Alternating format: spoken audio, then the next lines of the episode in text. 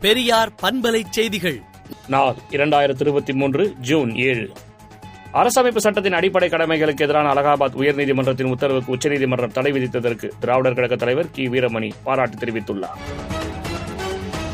கலைஞரின் நூற்றாண்டு தொடக்க விழாவை முன்னிட்டு வடசென்னை புளியாந்தோப்பில் இன்று மாலை பிரம்மாண்ட பொதுக்கூட்டம் நடைபெறுகிறது. முதலமைச்சர் மு க ஸ்டாலின் சிறப்புரையாற்றுகிறார். கூட்டணி கட்சித் தலைவர்களும் பங்கேற்க உள்ளனர்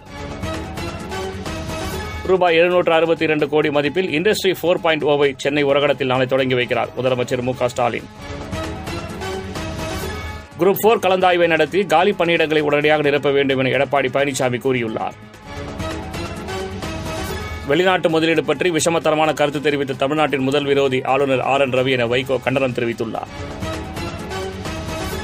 தமிழக கவர்னரின் செயல்பாடு அண்ணாமலையை விட மோசமாக உள்ளது என இவி கே இளங்கோவன் குற்றம் சாட்டியுள்ளார்.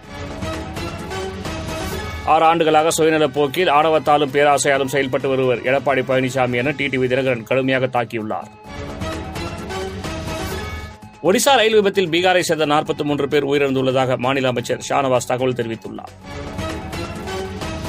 நிதி மோசடியில் சிக்கி சிபிஐ விசாரணை வலயத்தில் உள்ள ஏர்செல் நிறுவனத்தின் முன்னாள் தலைவர் சி. சிவசங்கரனுக்கு வெளிநாடு செல்ல அனுமதி மறுக்கப்பட்டுள்ளது. மணிப்பூர் வன்முறையில் ஆம்புலன்ஸ் மீது கும்பல் தாக்குதல் நடத்தியதில் தாய் மகன் உட்பட மூவர் பலியாகினர்.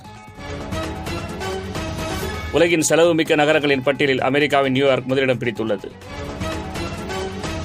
ரஷ்யாவில் கலப்பட மதுபானம் குடித்த முப்பது பேர் உயிரிழந்த சம்பவம் அதிர்ச்சியை ஏற்படுத்தியுள்ளது.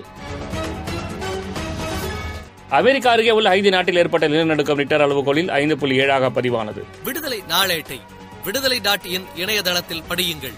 பெரியார் பண்பலை செய்திகளை நாள்தோறும் உங்கள் செல்பேசியிலேயே கேட்பதற்கு எட்டு ஒன்று இரண்டு நான்கு ஒன்று ஐந்து இரண்டு இரண்டு இரண்டு இரண்டு என்ற எண்ணுக்கு பெரியார் எஃப்எம் நியூஸ் என்று வாட்ஸ்அப் மூலம் செய்தி அனுப்புங்கள்.